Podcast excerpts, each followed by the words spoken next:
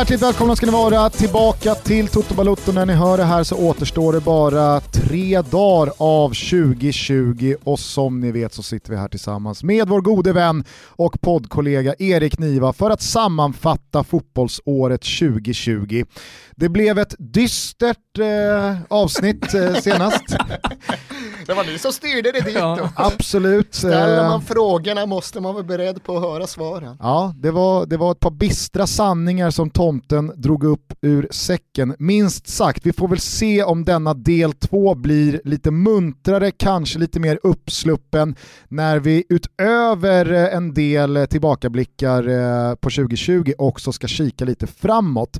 Jag tänker att jag ska försöka hålla ett lite rappare tempo här, för det är en del saker som jag vill eh, både Eh, köra genom ert eh, backspegelfilter men också genom er spåkula. Så att, eh, är ni med?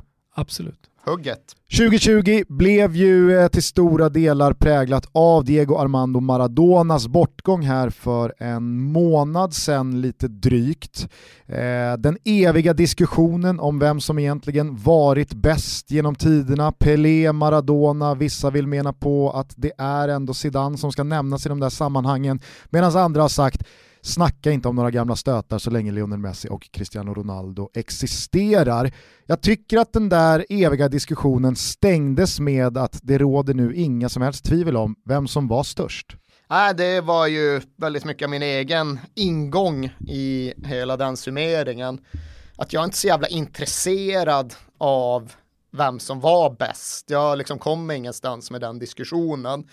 Och det är väl inte skitsvårt att koppla den till allt det där som vi avslutade första avsnittet med att ja, jag är fast vid en fotboll där titlarna är viktiga men där annat har större betydelse och just Maradonas gärning, Maradonas sociala sprängkraft är ju för mig hela grejen med honom, hans karriär och hans eftermäle.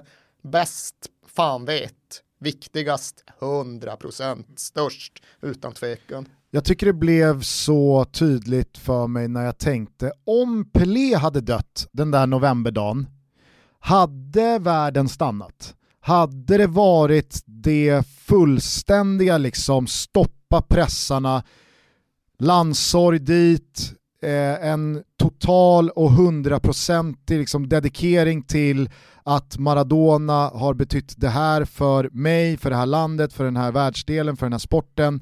Jag vet inte.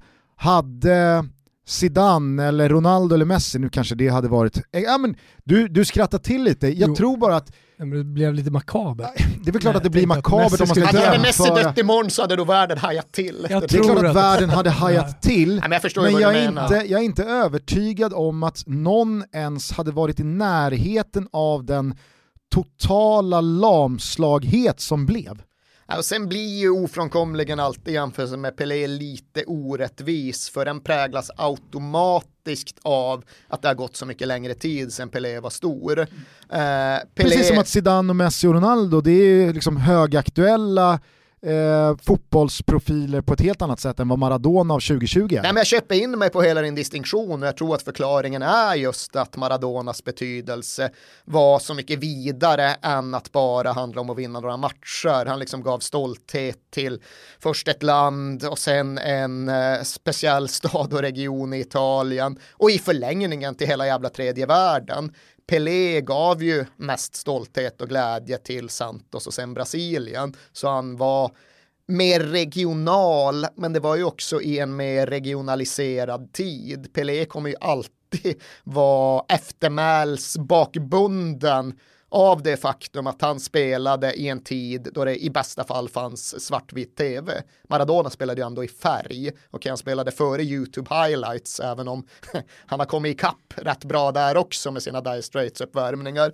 Men Pelé finns ju knappt på bild liksom och Pelés prestationer de nådde ju typ inte utanför eh, Paulista delstat, alltså delstaten Sao Paulo. Han gjorde sina grejer nere i Santos och sen så kom det knappt till Rio ens en gång, än mindre till Europa. Och det är svårt att sätta ihop YouTube eh, showreels idag för att de största grejerna han gjorde finns kanske i grynigt svartvitt, de gör sig inte så bra.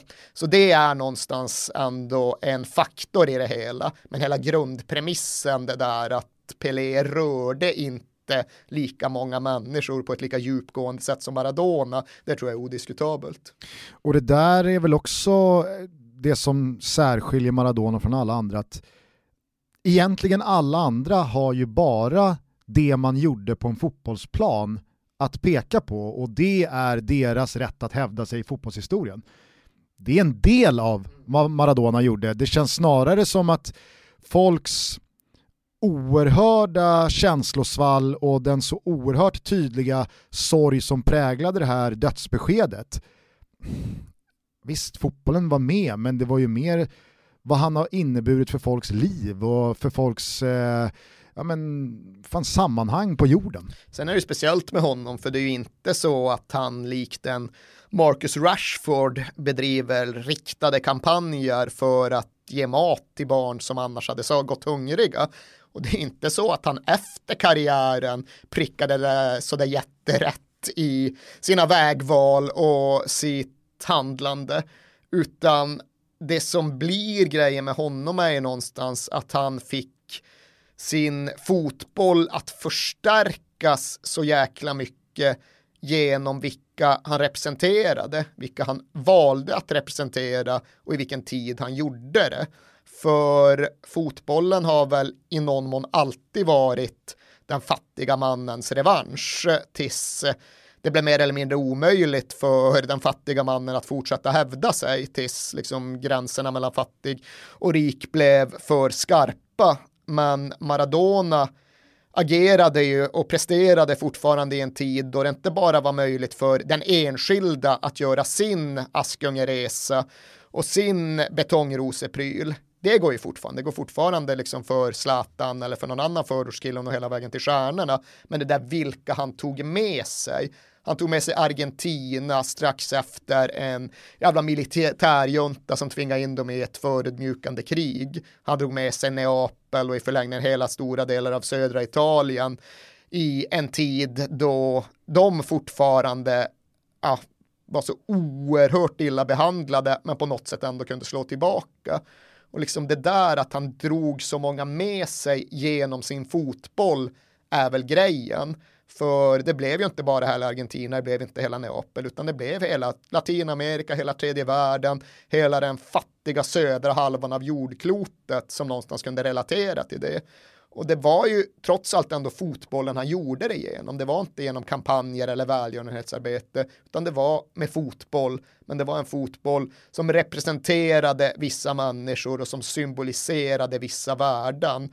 Och den blandningen, den cocktailen gjorde liksom hans idrott mer explosiv än någonting annat. För det är väl inte bara fotbollen han var störst inom. Han är väl vår största idrottsutövare genom tiderna. Möjligen med reservation för och i konkurrens med Muhammad Ali. Mm. Annars kan jag inte se någon annan. Nej, och precis som du säger det där med att han fick med sig så många han väljer ju att göra det också för att det är under en tid där han faktiskt kan gå till andra klubbar. Alltså han väljer att spela för Napoli och spela i staden Neapel.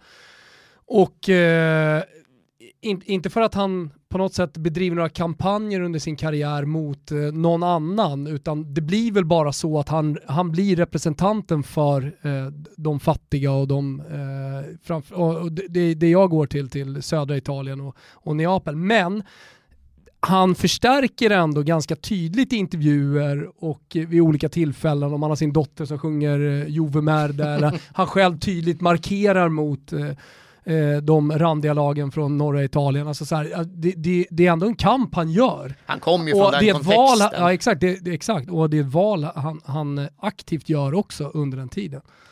Och jag tror ju också att... Det har varit världens enklaste grej för honom att flytta därifrån. Ja, ja, nej men liksom bara spela för Juventus eller för Aha. Som hittade honom först i Argentina också. Ja exakt, de var väl ute efter honom i många års tid. Men mm. det var också en poäng som jag tror jag gjorde i den podd som vi spelade inom Maradona. Som jag gärna understryker och upprepar. För att ifall man är en yngre lyssnare som utgår från dagens fotboll, då kan man ju inte förstå hur jävla mirakulöst det var att lyfta Napoli till en ligatitel 1987. För Napoli av idag, de är inte en miljon mil borta. Men Napoli 1987 eller Napoli 1985 när Maradona gick dit, de hade hållit på att åka ur. Det var ju liksom ett lag som var så långt bort ifrån de stora titlarna att det inte ens gick att tänka sig. Och det var också i en ännu mer socialt polariserad, segregerad tid vad gäller relationen mellan norra och södra Italien. Så jag tror verkligen att ska man förstå sprängkraften, då måste man på något sätt inbilla sig att det idag fanns en pankontinental superliga där de största europeiska klubbarna spelade mot de resurssvaga men röststarka klubbarna från Mellanöstern eller norra Afrika. Säg att Maradona istället för att dra till dagens PSG skulle flytta till Raja Casablanca, ett land med fattigdom, utsatthet, där egentligen den enda strömmen som går är den av båtflyktingar över havet till drömmen om något annat. Tänk att han skulle flytta dit och ge dem stolthet och resning och besegra Real Madrid, Man United, FC Bayern, PSG. Det är liksom den saken mm. som skulle göra det möjligt att jämföra. Alldeles oavsett hur det gick för er i första omgången av jultutto, alltså våran eh, poängtävling hos resultattipset, så kan man vare sig ge upp eller räkna hem någonting efter första perioden. Det Nej, återstår två stycken. Analysen är allt. Tänk på det. Vilka är skadade? Vilka har mest energi? Vilka är formstarka? Vad ser vi för matcher framför oss? Ett resultat i varje match, i varje omgång och eh, det står fina priser på spel Gustav. Har man haft det tungt i första omgången, ja, då finns det fortfarande tid att komma tillbaka och har man gått bra så kan man inte lägga upp fötterna på bordet och tro att det bara ska gå av sig självt. Nej. In på resultattipset.se, glöm inte fylla i era kuponger och stort lycka till. Jag vågar påstå att när vi hörs igen så har jag tagit fler poäng än du. Det tror jag inte. Vi säger i alla fall stort tack till Betsson för att ni är med och möjliggör Toto Balutto. Stort tack! 2020 var året då Bayern München återigen kravlade sig högst upp på tronen som världens bästa lag. Ja, det är ett konstaterande. Så var det. Vad säger du Thomas? Absolut. Jag eh, lyssnade som sagt eh, på vårt avsnitt eh, om fotbollsåret 2019 inför den här inspelningen och då siade vi lite om eh, vilka som skulle vinna Champions League och vilka som skulle vinna EM. Ingen pratar om Bayern München där och då, utan då är det PSG och det... PSG gick ju till final Absolut. så det var okej. Okay, men... Jag menar bara att det kändes som att Nej, men någonstans hade man ju backar... tröttnat lite på att, att tro på Bayern München, Nej, man men... hade gjort det under så många år. Framförallt så var det väl så att om man backar ett år i tiden så hade ju Bayern München ganska länge för att vara Bayern München kört fast lite ja. med en ålderstigen spelartrupp och lite den här tron att man, det, det funkade ju förut, varför funkar mm. det inte fortfarande? Och man hade inget begrepp om vad fan Hansi Flick var och Nej. vad han egentligen kunde bidra med. Det kändes som någon form av interimlösning och det tror jag i alla fall färgade mitt omdöme. Så absolut, och där finns det flera olika konstateranden att göra. Dels det kring att ja, Hansi Flick visade sig vara en alldeles förträfflig alla fotbollstränare. Dels det att vissa av de ålderstigna spelarna verkligen kunde nå nya nivåer. Lewandowski blev bättre än någonsin tidigare. Neuer tog sig tillbaka till den höjd som han hade haft. Och därtill då det här med att ja, men klubbens långsiktiga planering som hade verkat på ett sätt rätt trött eller rätt konturlös var precis lika jävla FC Bayern precis som någonsin tidigare. Helt plötsligt fick Goretzka en pandemi på sig och bygga kropp och sen var han ett mittfältsmonster som saknade motstycke. Sen kom Afonso Davis och bara virvlade in från Vancouver och var typ bäst i Europa utan att man hade fattat det. Serge Gnabry, eh, ja. Kimmich, alltså det är ju liksom Kimmich hade väl vuxit fram redan för ett år sedan, men Nabri tog ju absolut, okej, okay, han, han hann göra fyra på Spurs redan 2019, men det krävdes ju något mer för att göra åtta på Barcelona. Det kändes bara som att Joshua Kimmich tog det sista steget från någon slags doldis till att folk ser på honom som en av de absolut bästa spelarna i det kanske bästa laget. Och det om något är väl att ta kliv och som du säger, Hansi Flick gick från ingen till eh, att vara liksom, den tränaren man känner att ja, Man, det är klart man vill ha Hansi Flick.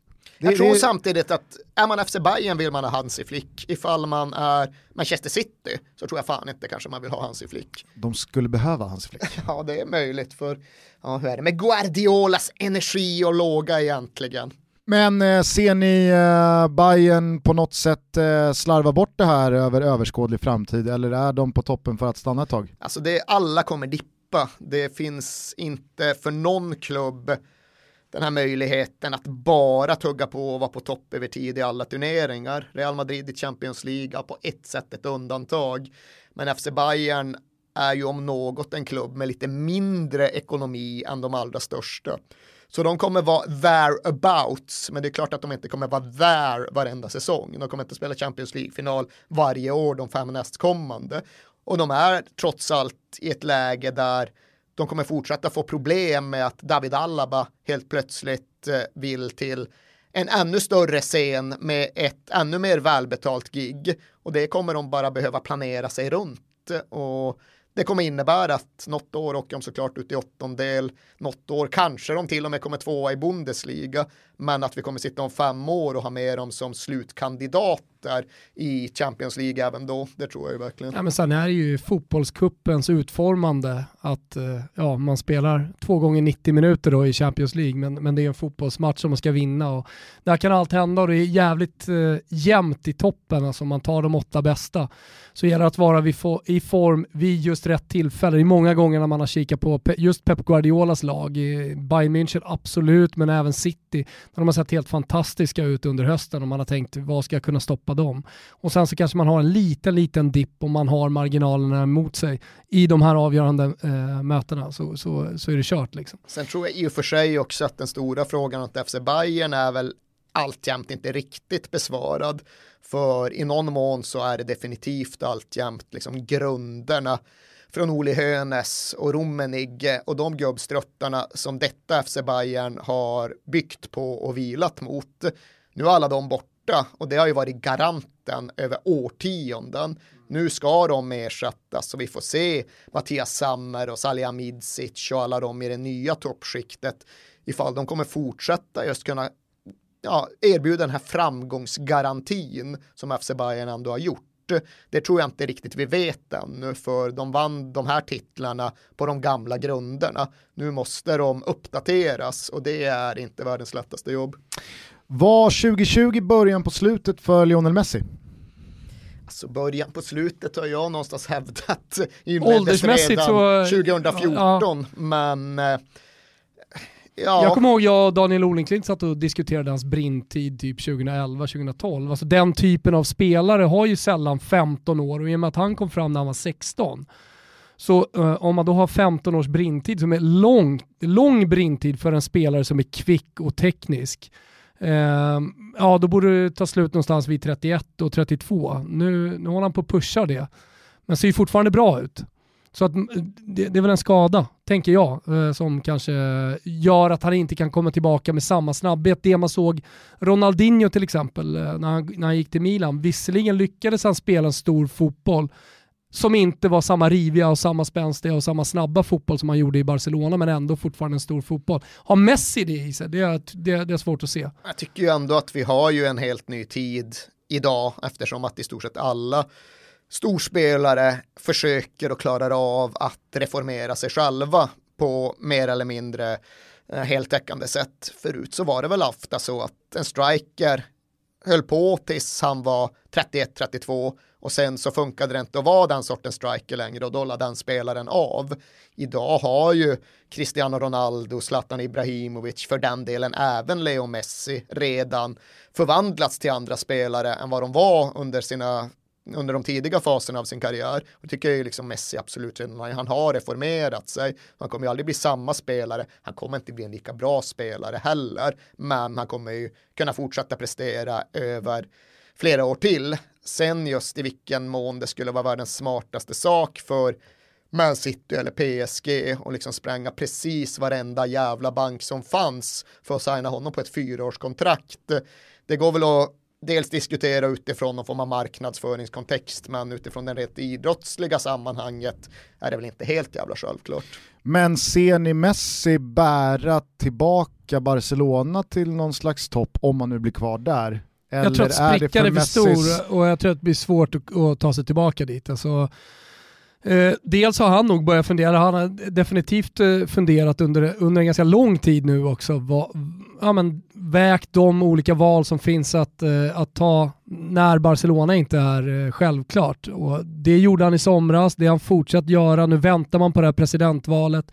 Vem blir president? Hur kommer det se ut då? Vill, har han energin? Har, har han viljan att eh, då ta tillbaka Barcelona dit de var innan? Och dessutom ska han börja jämföra med de fantastiska upplagor Barcelona eh, som han har spelat i och inte minst då med Xavi och Iniesta har han den orken verkligen? Har han den energin att, att, eh, att ta sig an det uppdraget? Det, det är jag helt tveksam till när det lockas från andra håll. Jag tror det är tjuvläge här, för nu sitter jag och tänker i huvudet, det skulle ut en måndag, det blir den 28 december, va?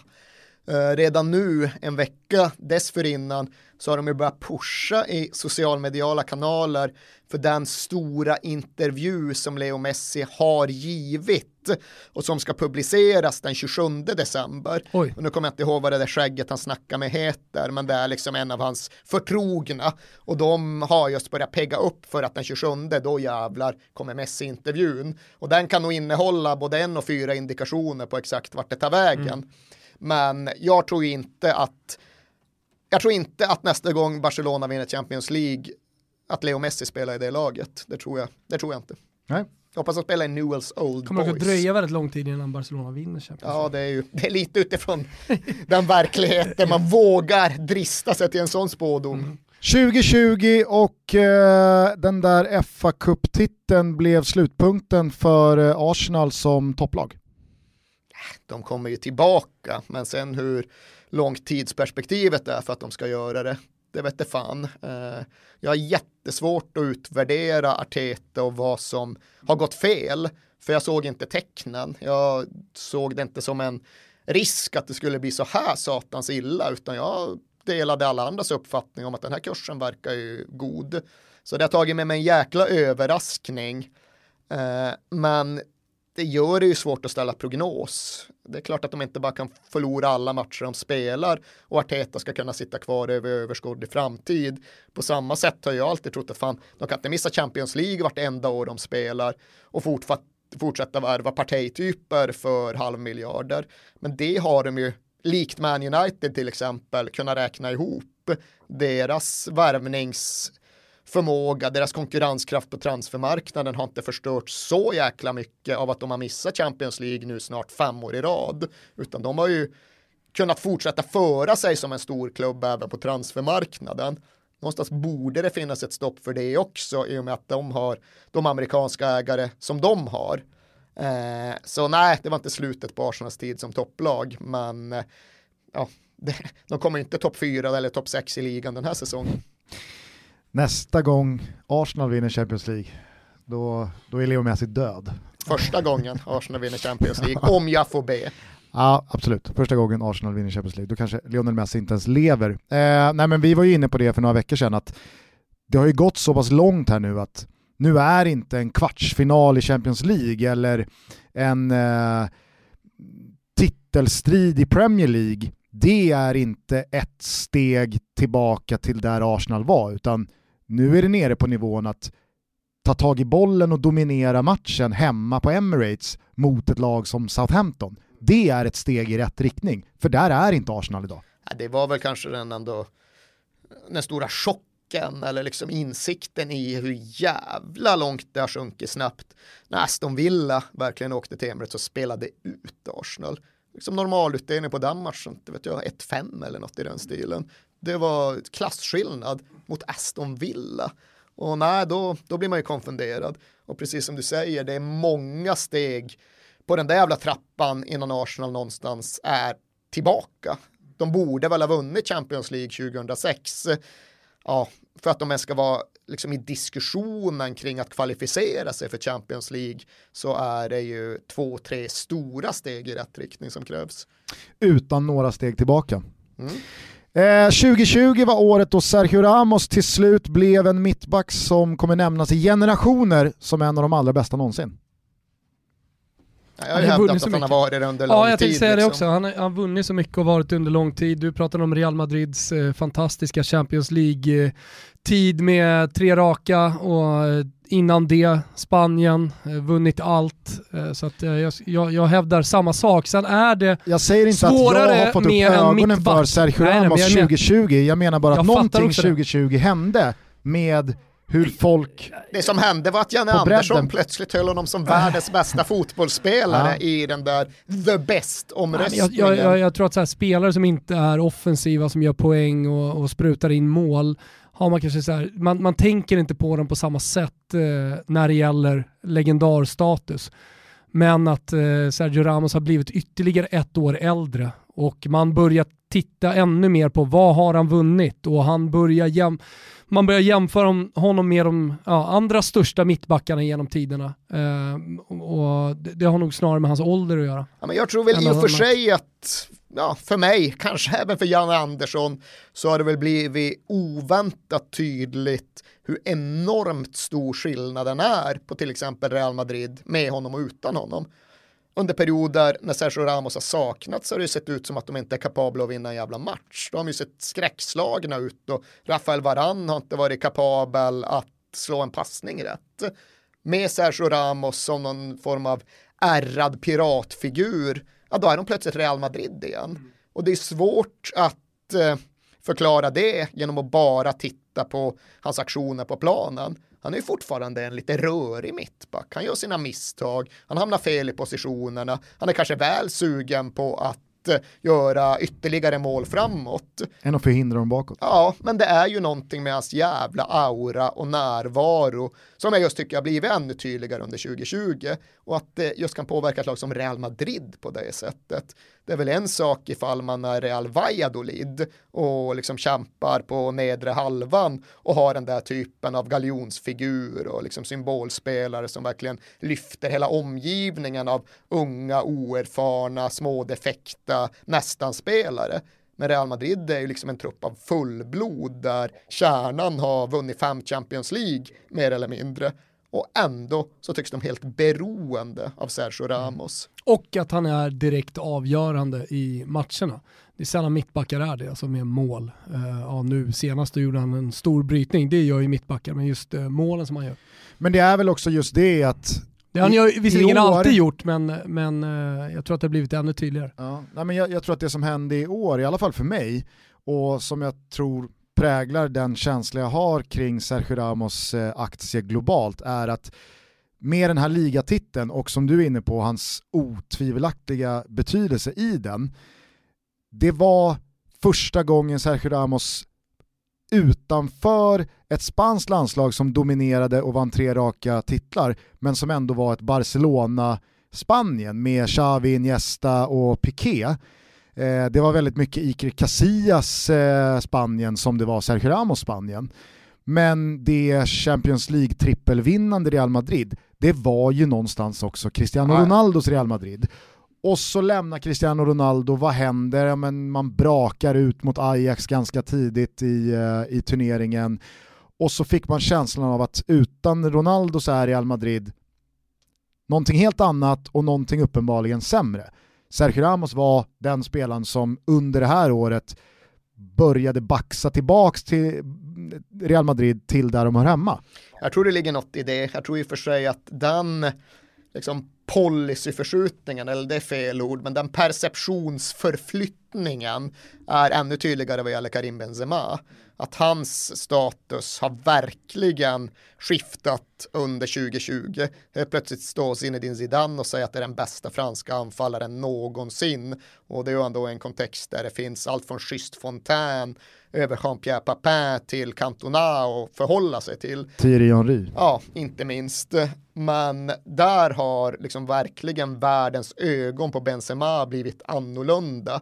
Med Ramos tror jag väl kanske snarare att de har justerat snarare än att de har helt växlat. Men det ska bli intressant första gången någon sätter sig med Janne Andersson igen och inte bara pratar om Zlatan i Milano utan dessutom ställer frågan, men du höll Sergio Ramos som världens allra bästa spelare. Hur fan resonerar du där Janne? Det var inte det jag hade tänkt mig, det var inte det jag hade trott. Jag hoppas många av er hade stor glädje av eh, Midweek-omgången som blev till uppesittarkvällar gånger två från La Liga och Serie A. Nu är det mellandagar, det finns tid för reflektion, det finns tid för att lägga sig på sofflocket, det finns tid för Gangs of London. Det, finns det, jag har sett klart hela nu Gusten. Helvete vilken serie. Alltså, Slutbetyg? Den, uh, högt. Alltså jag håller den kanske topp 10 av serier ändå. Alltså så här, för, för det är ändå det är underhållning.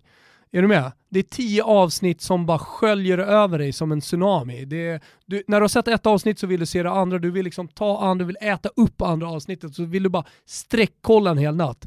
Jag försökte hålla mig i fyra avsnitt, att se en per kväll till slut körde jag bara avsnitt 5-10, BAM! Rakt igenom och nu väntar jag bara på säsong 2 för jag misstänker att det blir en säsong 2. Utöver all kanonfotboll och övrig sport man kan se i Simors kanaler så finns det som sagt fullmatat med serier, inte minst Gangs of London. Vi rekommenderar dessutom varmt Top Dog också. Det har varit en kanonserie under hösten att följa. Men glöm heller inte att Jönssonligan har premiär på juldagen. Tack för att du påminner mig, mina barn har tjatat om den, jag ser fram emot den. Jönssonligan, det ska bli kul. Och sen för proffsen, så finns hela Beck-katalogen där. Jajamensan. Man, alltid ta, redo för en Beck. Ta alltid en Beck innan jag går och lägger mig. Vi säger stort ja. tack till Simor för att ni har varit med och möjliggjort Toto Balutto under 2020.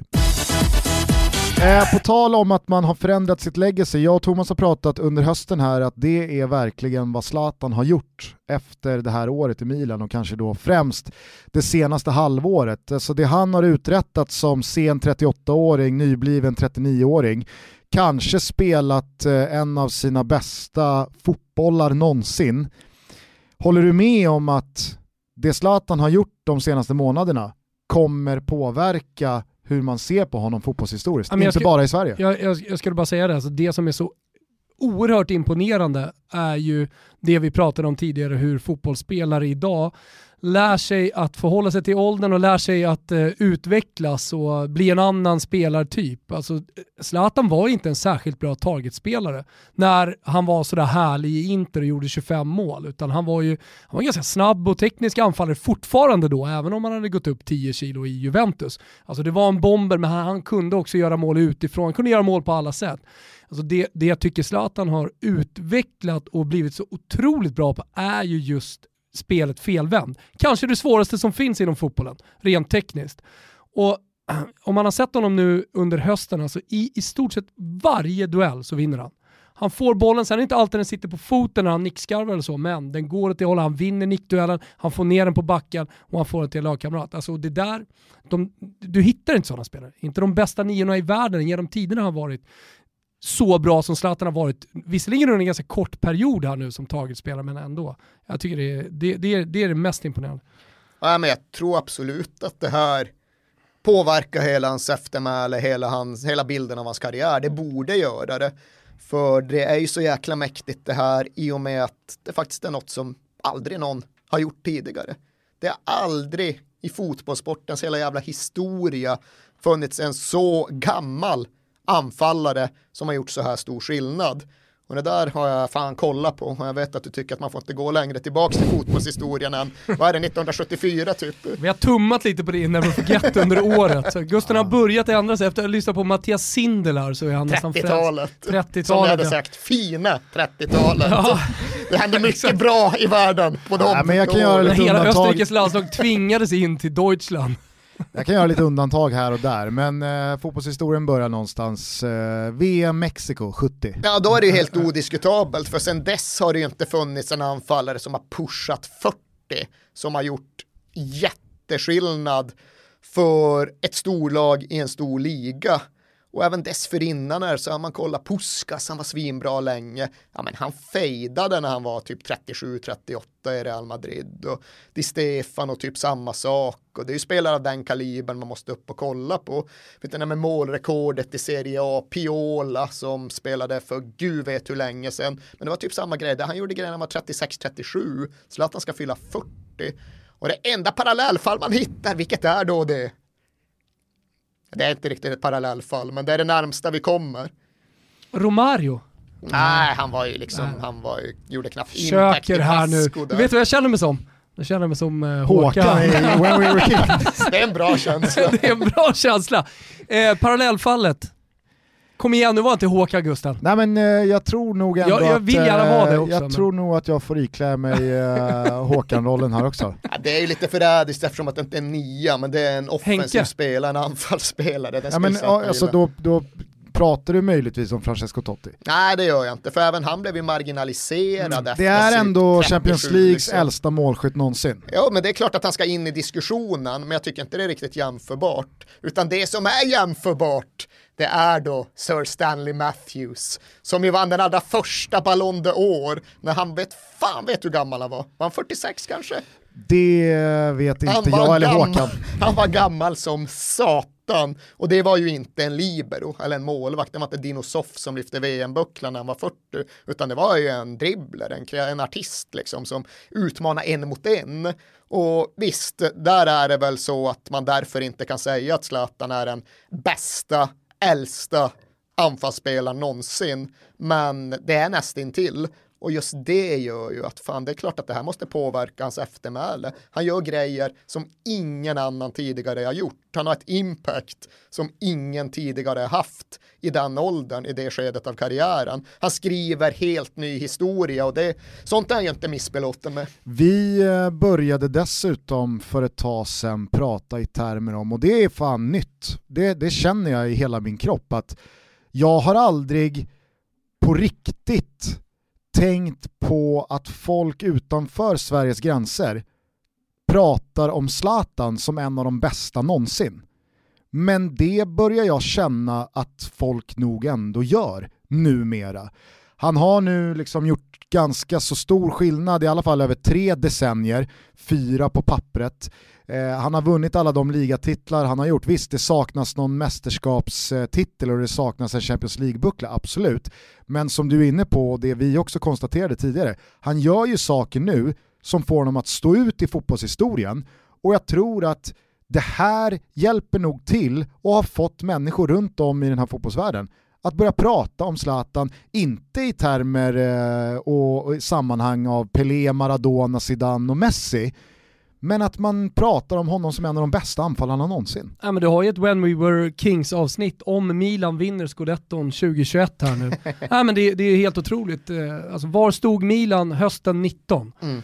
Alltså, det, var ett lag som, eh, det, det, det var ett lag som folk, hela, hela fotbollsvärlden skrattade åt. Alltså man tittade på Ante De var Rebic, ju, man de tittade var på ju där. Arsenal är nu. Ja, Ja, de spelare- torskade väl med fem mot Atalanta för ganska Ja. prick ett Ja, år sedan. ja, och alltså Çalhanoğlu-typerna som ändå var i, alltså den satsningen som man hade gjort ändå för ganska stora pengar med de nya luriga ägarna, eh, dels från eh, kineserna till fonden då, men eh, på unga italienska spelare från Atalantas eh, akademi, Frank Kessie och Andrea Conti och, och, och sådär. Alltså, man, man fick inget resultat, till och med Donnarumma var dålig. Mm. Alltså världens bästa unga målvakt som bara skulle ta över efter Buffon i det italienska landslaget.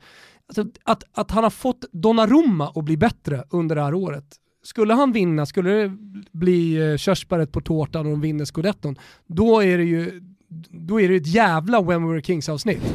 Det är Ja, det här, minsta vi kan säga. Det är, Det är helt det sin, det, är, det, men det är helt sinnessjukt hur alla har blivit så mycket bättre. Alla, vi, vi har sagt det, på hur stort någonting är nu för tiden. Nej, de Var det ett jävla When We Were Kings avsnitt? Ja, men jag tror det. Bode Men- Glimt, tror du Bo- folk har tjatat om det eller? Ja, jag kan tänka mig. Guys och Bode Glimt, det är de som man tjatar mest om. Nej men eh, all, alla pratar om det, alla, eh, alla har skrivit om det, alla krönikörer har tagit upp det un, under det här året. Ja men gud vad mycket bättre alla blir under Zlatan. Alltså, det, det, det, det, det är på en ny nivå. Mm. Och också just det här att, ja men kolla nu, de kan minsann slå Sassuolo utan Zlatan, men det är ju för att han har höjt ribban och förflyttat hela gruppen.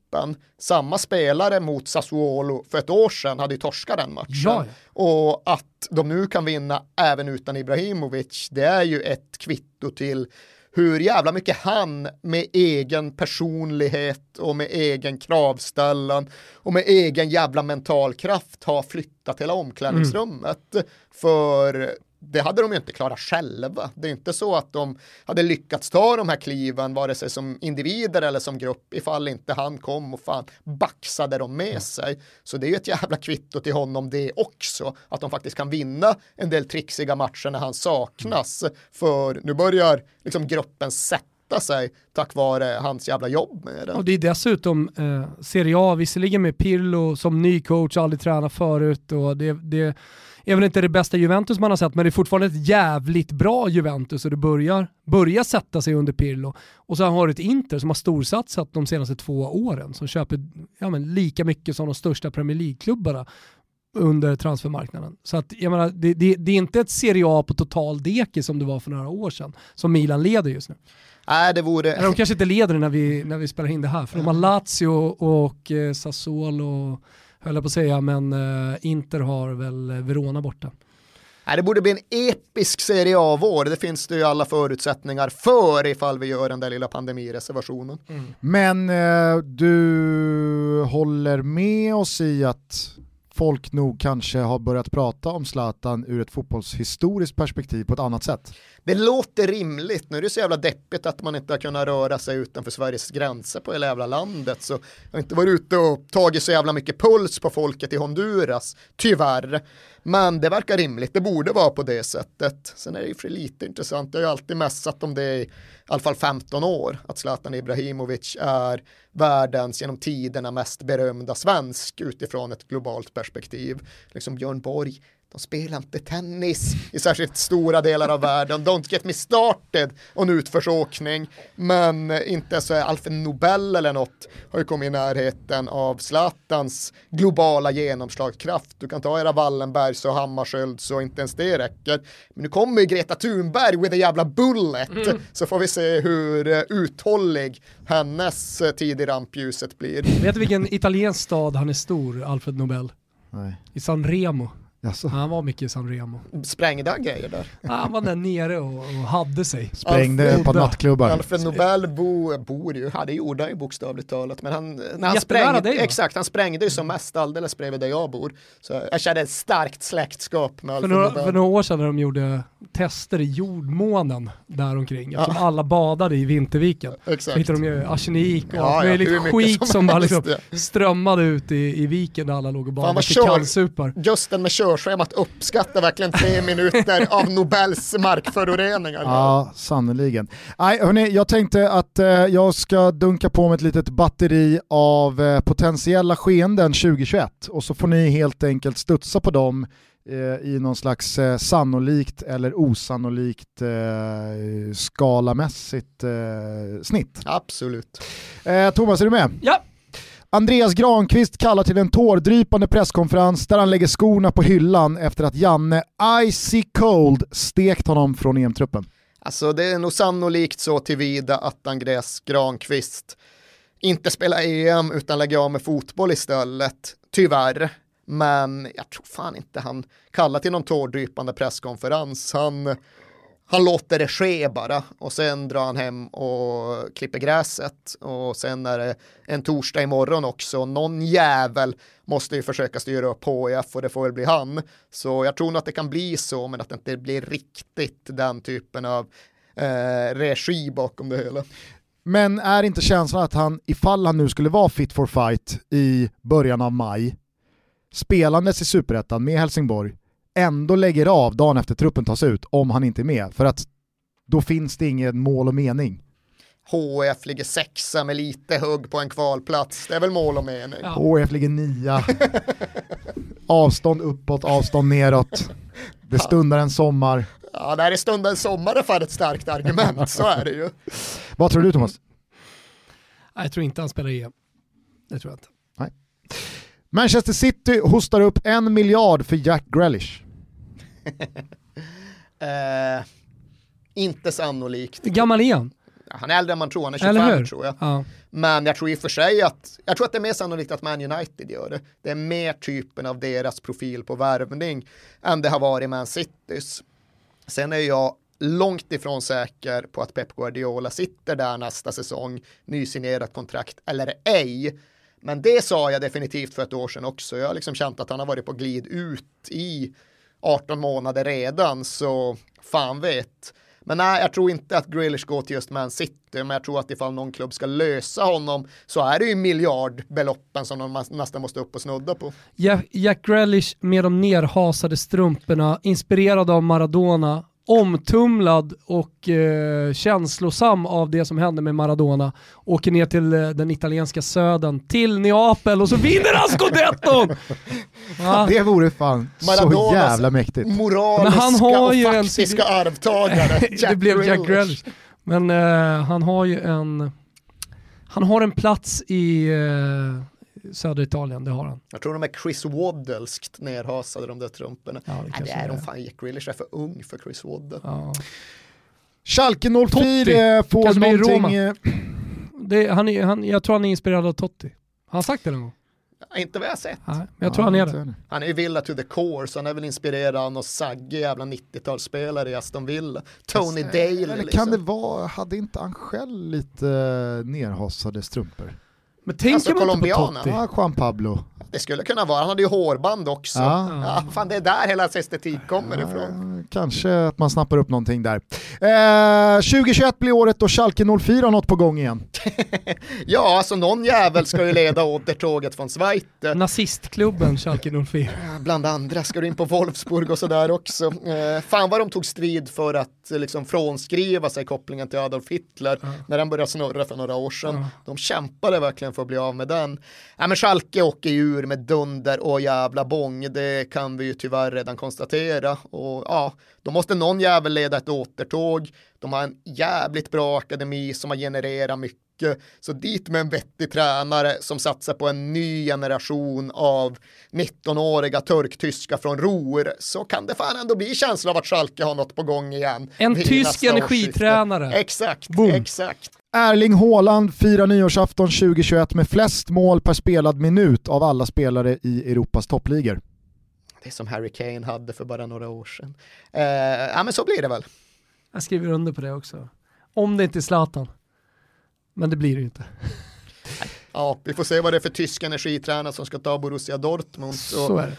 Huruvida de kommer vara usla hela våren och Haaland sen ska flytta till ny miljö, det är klart att sånt kan skena iväg. Men vi satt ju här med Per Jarle Hägglund för några månader sedan och eh, klev ut ur studion höga på Norge och kände att what's the point med att ens spela? Och sen mötte de Serbien. Ge Norge, ge Norge allt bara. Sen åkte de mot Serbien i EM-playoff-semin och sen så kände man att ja, ja, det ska nog ta sitt tag. Men sitter du på Håland-tåget eh, på väg mot världsherraväldet? Ja, alltså jag tror ju att han är arvtagaren såklart inte till liksom Messi och Ronaldo, men arvtagaren till Lewandowski i någon mån, att han kommer vara världens ledande nia. Det, det jävla tåget åker jag på från Narvik och vidare söderut. Ja, men kolla på de nior, de största niorna idag med Benzema, Ronaldo, om han nu spelar nia men ändå målskytt, Zlatan, Harry Kane. Ja, jag väntade bara på att någon skulle nämna det.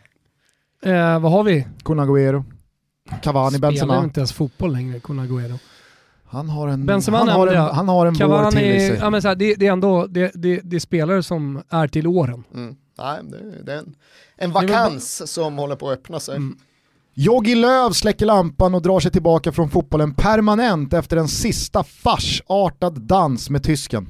Han försöker, men sen efter två år så är det plötsligt så att det är en lucka i hans Freiburg och då måste någon jävel dit och liksom styra upp eh, kontinuiteten när deras mångåriga tränare inte längre finns där. Så han tror han är pensionerad, han drar sig tillbaka, men sen kallar fan Freiburg. Cristiano Ronaldo sluter cirkeln och går tillbaka till Manchester United. Det tror jag inte. Ja, Släng in Paul Pogba i någon slags bytesaffär där det har ju funnits vissa sådana indikationer och liksom påståenden om att det ska vara Adidas-drivet och allting, men jag har ju också svårt att se att de skulle kunna räkna ihop det. Det är ju mer liksom Dybala och Bernadeschi mm. i bytesaffär som nämns, men alltså grejen är att jag, det är inte så att jag avfärdar det med 595, det är väl 25-75. Liksom det, det, är inte helt taget ur uh, fantasin. Så Juventus och lura på. energi håller på att flytta. Så Juventus och lura på Woodward Bernadeschi. ja, ja, ja. Ta Federico. Jaha, ser bra ut. Eh, du skulle säga någonting? Nej, jag skulle bara säga det att det, det, tar energi att hålla på och flytta och byta klubbar och sånt där också. Och han, han har bytt till Real Madrid och nu har han bytt till Juventus och håller han på med dem.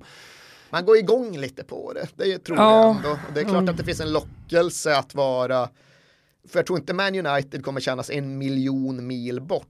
De får in en vettig mittback och kompletterar truppen ytterligare lite. Spelar ju givetvis Champions League eh, igen 21-22. Ja det tror jag, det tror jag. Och nej, det är som sagt det är inte helt jävla Det som kommer stoppa det är, är det nyfunna samarbetet med Dejan Kulusevski. De trivs så bra ihop så han kommer att hålla presskonferens 2021 och säga det var jävligt nära jag valde Manchester United men det blev till slut, valet föll på Juventus för att jag har perfekt samarbete med, med Kulusevski. Petar Kisvalodi sitter med på PK. Kisvalodi sitter med. I Malmö så kan man fira SM-guldet så tidigt som under kräftskiveperioden. När fan är kräftskiveperioden? Frågan, augusti. frågan vegetarianerna ställer sig. Augusti. Finns det finns västerbottenost eh, och, och paj man kan äta? Jag är inte så jävla säker på MFF nästa år, det är jag faktiskt inte. Eh, det är klart att de alltid kommer ha utgångstipset som etta, men här helt innan liksom hela värvningsbiten har satt sig så är jag inte liksom jag är inte fylld av den där känslan av att Jon Dahl bara utvecklar, utvecklar, utvecklar, bygger, bygger, bygger, de blir bättre, bättre, bättre. Så nej, inte fan blir det kräftskiveguld inte, det blir det inte. Vad säger Thomas? Nej, det tror inte jag heller. Allsvenskan är för jämn. Det kommer, nästa år kommer det hända mycket. Det kommer komma tillbaka publik på arenan om än inte fullsatt. Eh, det här har vi diskuterat. Men eh, nej, jag, jag, jag, jag tror på andra lag. Men det är också att sitta här nu i december innan Allsvenskan klubbarna börjar. Det blir Jonas Dahlqvist på Twitter där och, och tippa allsvenskan. I, det var kul, han fick sig en känga eh, även i förra årets sånt här avsnitt. Jo men han vet att det ska... När det kom till allsvenska tips i november. Jo, det är så roligt för... Det är våra jultradition, grevinnan och bekämpe snubblar på sitt jävla tigerhuvud, vi jabbar liksom Dahlqvist i ryggen. Ja. Dahlqvists sympatier för Sheffield United, de kan fan synas ja, i ska, sömmarna. Eller hur? Ja, det ska de. Verkligen, det är de där eh, magneterna han har på kylskåpet. Det är inte så att Dahlqvist... Kolla, jag, jag följer eh, Sheffield United genom att flytta tabell, eh, tabellen med magneterna. Dahlqvist lider inte sig genom hösten när Sheffield United hackar. Nej. Dahlqvist visslar vidare ganska glatt ändå. Ja. 2021 blir året då Die Rotenhausen, Hauerswau, tar, tar sig tillbaka till Bundesliga. Säger ni fel med flit? Ja, vi säger fel med flit. Okej, okay, okay, då vet jag. Uh, nej, men det kommer inte hända. Aldrig. Det, de, är, de är trots allt HSV, så det blir inget. Bochum ska gå upp. Kan Hamburg kanske bli uh, Schweites nya dinosaurie? Ja exakt, klockan 48 år, klockan rullar fortfarande. ja, det tilltalar ju mer än tanken på en återkomst. Ja. Thomas Wilbacher gör comeback på Expressen. ja det känns väl helt jävla självklart. Ja. En löneförhandling och ett EM-slutspel senare står och skriker när alla webb-tv från en poolkant. ja, nej fan det är över. VAR och hans-regeln blir vare sig ett dugg bättre eller rimligare. Jag tycker faktiskt att hans tolkningen redan har blivit lite rimligare sett i hur jävla total katastrofalt det var i början av säsongen. Så jag tror att det kommer bli några hack bättre på rimlighetsskalan vad gäller båda dessa företeelser. Men det räddar ju inte upp liksom totalkalkylen för det. Nej men alltså skadan som tyvärr har skett går ju inte att reparera. Jag som kollar på mycket ungdomsfotboll, alltså där, där står ju tränare och föräldrar och skriker bollen bara nuddar vid ett lillfinger i, i straffområdet fast liksom boll, eh, handen är eh, intill kroppen. Så det är en enorm skada allt detta. Är det mycket 13-åriga som går omkull och gör VAR-tecknet, TV-tecknet? Det händer. Det händer. Det glädjer mig någonstans. Ja, nog så glädjer det mig. Faktiskt. Dejan Kulusevski lyckas med bedriften att starta en Champions League-final och petas i en EM-premiär med bara lite drygt tio dagars mellanrum. Nej, men så här, jag tror att möjligheten att starta en Champions League-final finns definitivt och just det här nyfun nyfunna, jag vet inte hur nyfunnet det är, men samarbetet med Cristiano Ronaldo, nu gjorde han ju precis comeback, så man har det comeback. Han gjorde comeback i startelvan, så man har det färskt Oj, i minnet. Och målprotokollet, eh, så man har det färskt i minnet, och så det är lätt att tala om. Men eh, jag, jag, tror att Juventus har chans att gå till Champions League-final och jag är helt övertygad om att eh, Dejan Kulusevski skadefri kommer att starta den.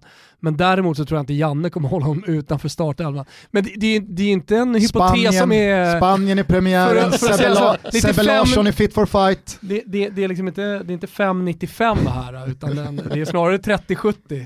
Ja, nej, jag tror också Kulusevski startar Sveriges första EM-match, men det är fan Gustav Svensson mål i MLS-semin, det går inte bara att ruska av sig. Eh, nej, men han, han startar första EM-matchen, det gör han. Går han till Champions League-final då? Nej, det gör han inte. Erik Niva dyker upp i eh, sponsegmentet i ett When We Were Kings-avsnitt. Alltså grundprin, den grundprincipiella hållningen den är att det vi. inte kommer att ske, men det, man ska aldrig utesluta ett undantag. Det är nya tider där ute. Patrik Sjöberg och hans podcast Fyller Globen och årets rövhatt Thomas Wilbacher gästar. Var inte den nedlagd? Jo, jo, de har lagt ner. Ja, de har lagt ner. om, man, om man släpper på här post-corona när det går att tjäna sig en hacka så är det väl klart att någon tutar i Sjöberg att ska vi inte boka Globen? Men ni har väl ändå följt det där i någorlunda detalj, ni verkade engagera er mycket. Jag vill veta mer om Sjöbergs liksom partner, den duden.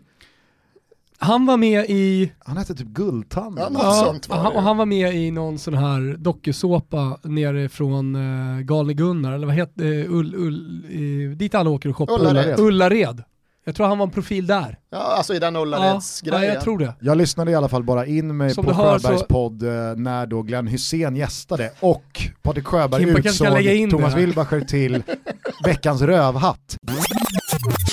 Jag var inne och kollade faktiskt, jag fick ett meddelande att vi eh, har blivit kritiserade redan innan vi släppte någon, något avsnitt. Av en självutnämnd expert också. Det är det som är så jävla skönt att man har en egen podd, för man kan välja precis vem som helst som man vill ja, gå på. Och det tänkte jag göra nu faktiskt. En självutnämnd fotbollsexpert faktiskt. Eh, eh, självutnämnd Italien-kännare.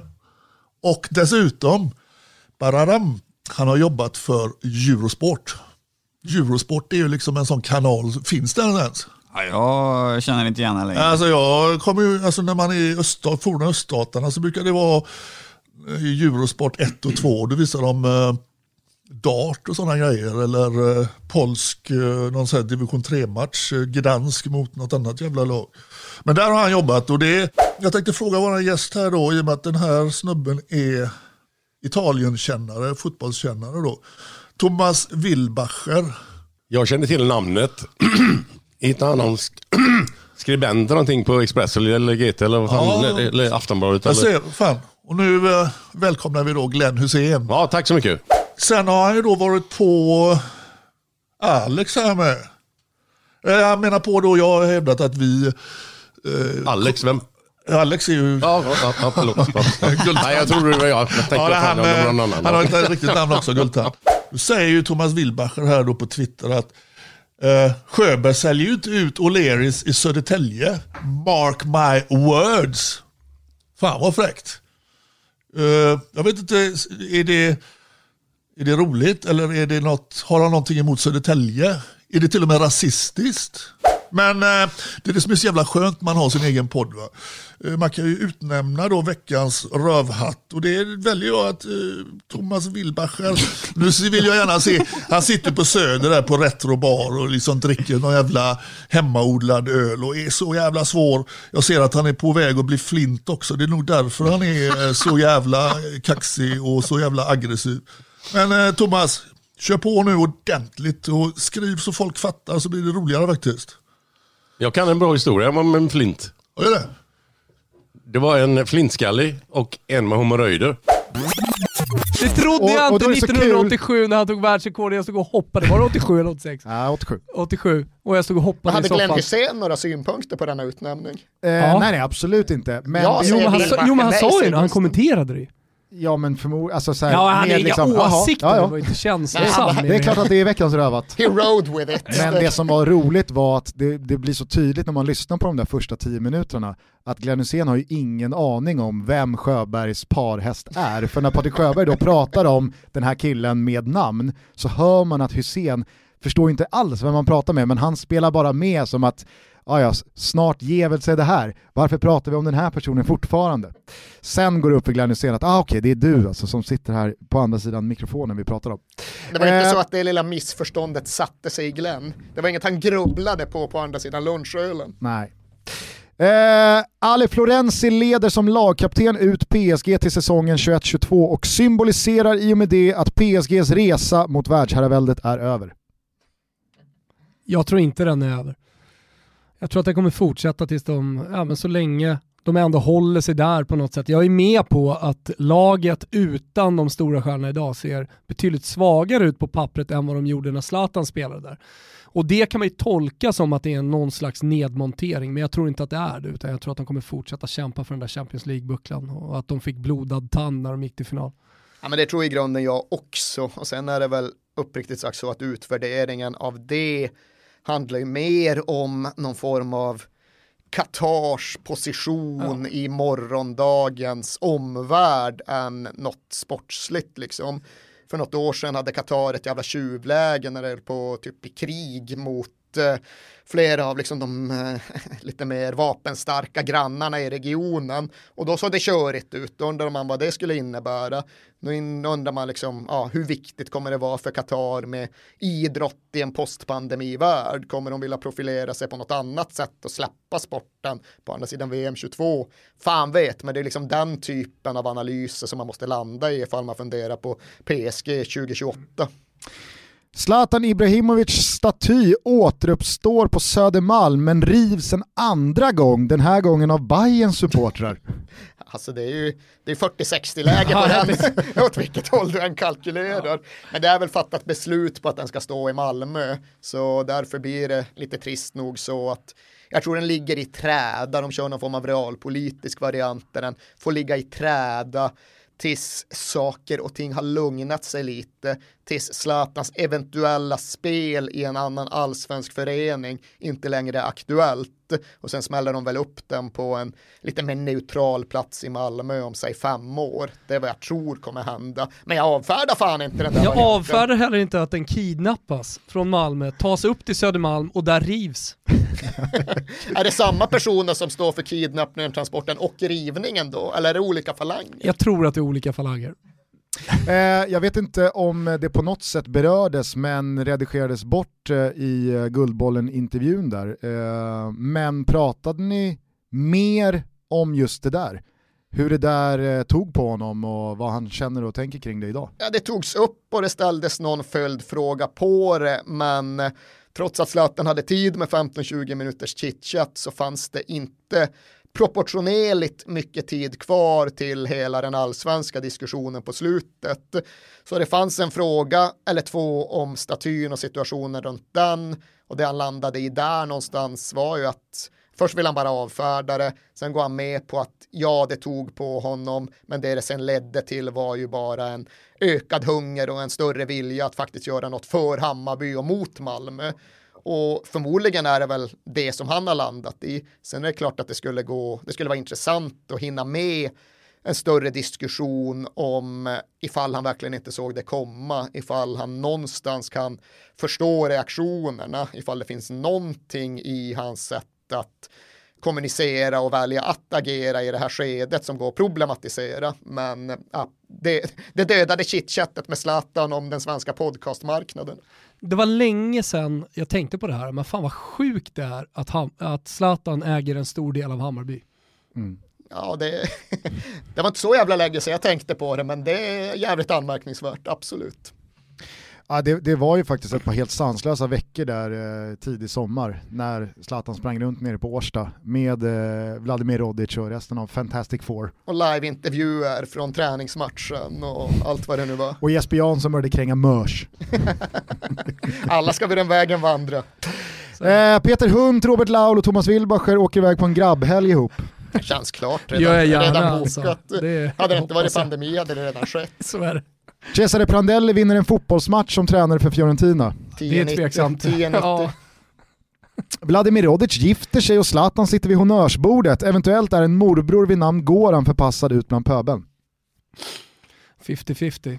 Vart är Rodic nu? Är han så Hamkam eller ja, Odd eller någonting? Han skeppades iväg till eh, Norge. Men han var väl sur på någon?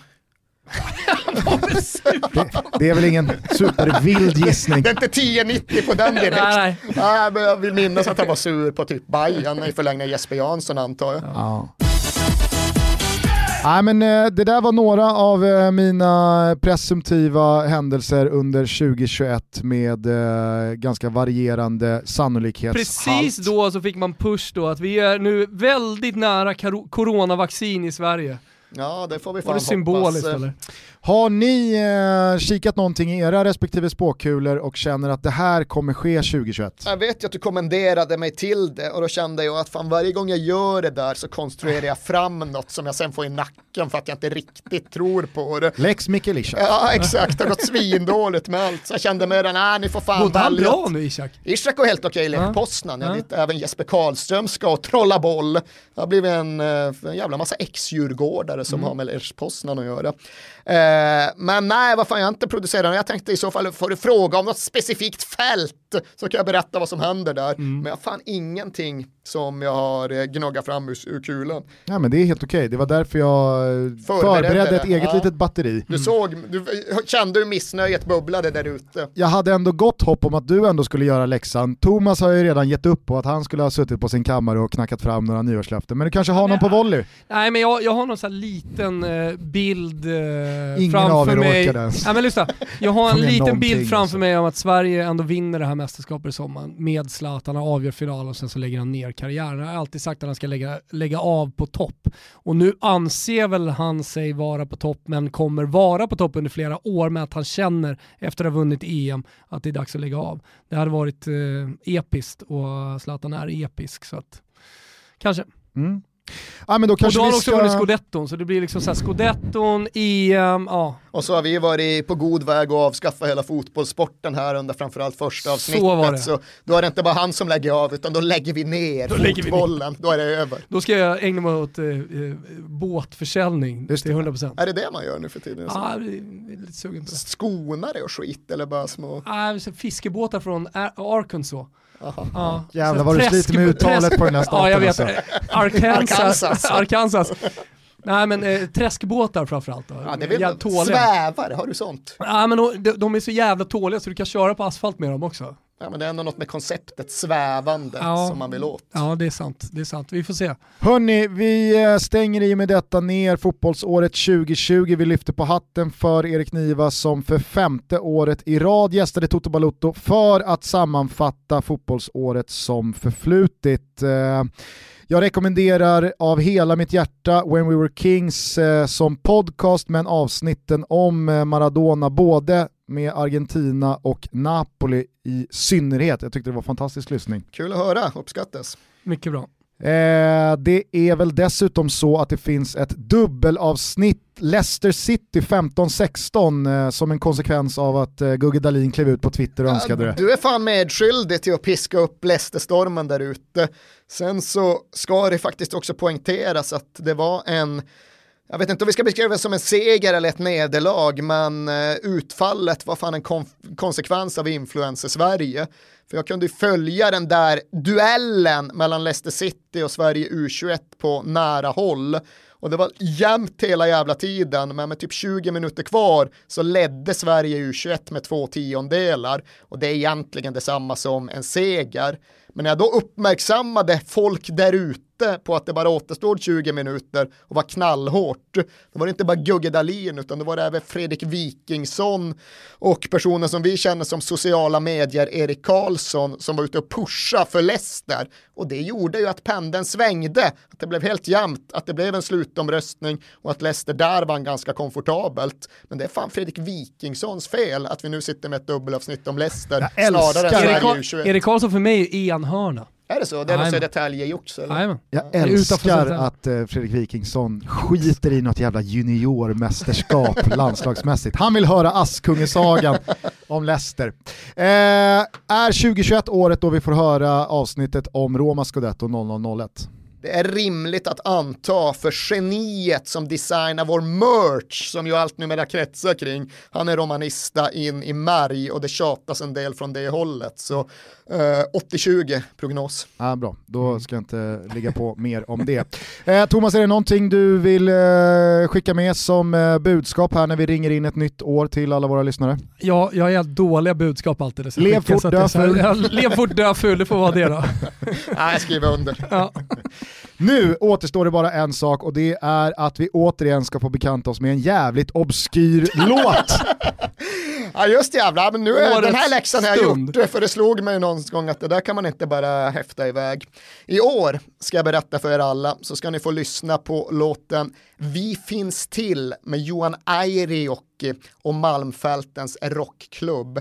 För det ska ni jävlar i mig veta där ute, att bland mycket annan skit 2020 så får det ändå också sägas ha varit då avskaffandet av Malmberget inte helt slutfördes, men ändå slog över gränsen till punkten där det inte längre finns något samhälle kvar. Nu är liksom allt tömt i centrum, alla hus är utrymda, de stora byggnaderna knackas ner och rivs och det är bara stängsel kvar. Så Malmberget har någonstans slutligen upphört att existera som samhälle och tätort under 2020.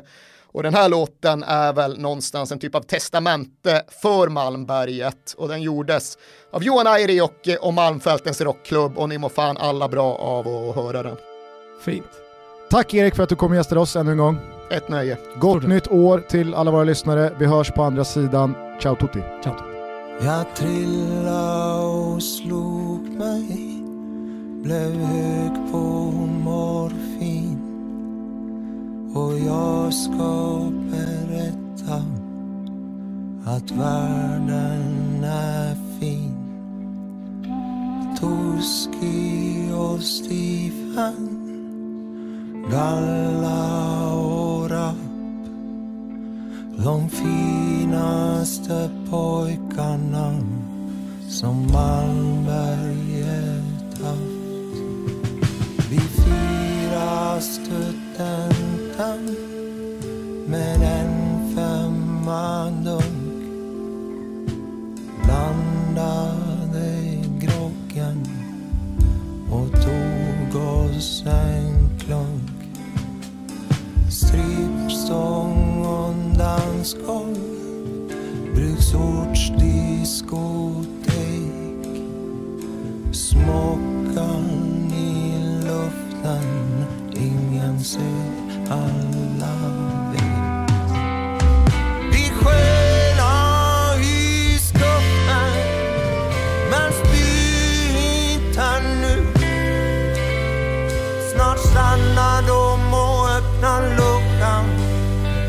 och